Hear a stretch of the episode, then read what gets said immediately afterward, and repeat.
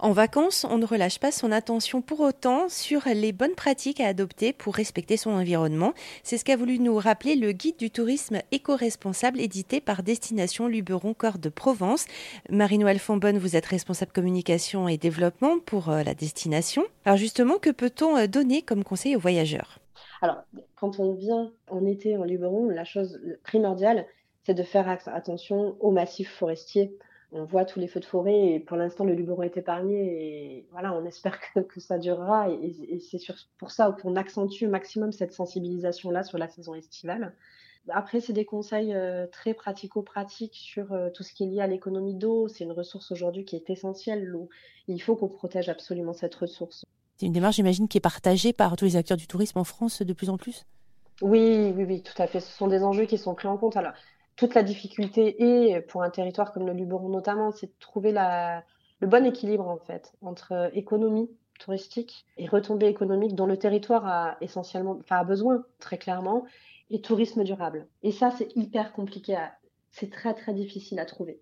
Cet équilibre entre, euh, on a besoin de faire venir des touristes quand même pour faire vivre l'économie locale, parce qu'aujourd'hui en Luberon, bah, le tourisme c'est un levier majeur de l'économie locale, mais aussi sensibiliser un maximum et préserver au maximum euh, l'environnement d'exception dans lequel on vit.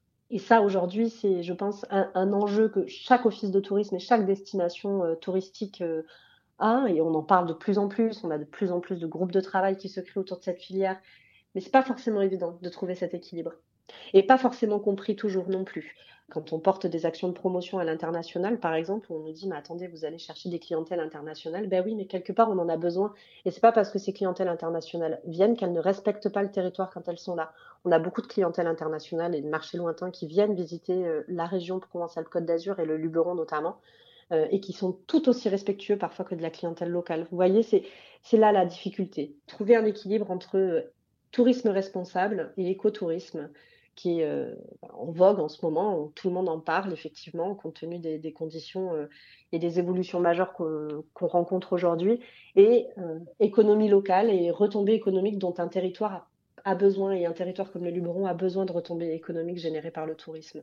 Et garder en tête, au final, qu'on on a les mêmes, on doit adopter les mêmes attitudes, que ce soit chez soi ou ailleurs exactement, exactement. Parfois, c'est un peu compliqué hein, quand on est en vacances. Euh, Il y, a certaines personnes qui, quand elles sont en vacances, bon, bah, on est en vacances, on fait moins attention. Mais est-ce qu'on fait moins attention parce qu'on n'y pense pas ou est-ce qu'on fait moins attention parce que les infrastructures ne nous le permettent pas? Et l'idée de ce guide, c'était vraiment de dire oui, ok, vous êtes en Luberon, vous êtes en vacances. Les infrastructures existent. On vous rappelle juste les quelques conseils, des conseils très pratico-pratiques, très concrets. Parfois, quand on arrive sur un territoire, ben, on ne sait plus qui gère le bus, euh, où est-ce qu'on se renseigne. L'idée, c'était simplement de référencer dans ce guide et de centraliser un petit peu toutes ces infos pour dire, voilà, dans ce guide, vous pouvez trouver toutes les infos pour vivre votre, séjour en harmonie avec l'environnement privilégié qu'est le Luberon. Et, euh, ce guide, euh, du, coup, comment il est distribué finalement? Comment on peut l'acquérir? Alors, ce guide, il est disponible dans nos accueils, bien évidemment, en téléchargement sur notre site internet aussi, mais il est surtout disponible chez les hébergeurs puisque c'est, on part du principe que c'est là où sont les touristes, hein, clairement, quand ils sont en séjour dans le Luberon, et on privilégie au maximum le, réemploi, c'est-à-dire qu'on en a imprimé de très très petites quantités. L'idée, c'était pas de, diffuser un, guide à grande échelle comme certains autres guides, c'était vraiment d'avoir un, guide pratico-pratique disponible directement dans les hébergements. Donc, il est aujourd'hui disponible, alors pas la totalité encore, mais dans beaucoup d'hébergements du territoire. Marie-Noël Fonbonne de Destination Luberon, Cœur de Provence. Retrouvez ce guide du touriste éco-responsable euh, sur euh, le site luberoncoeurdeprovence.com et sur erzan.fr.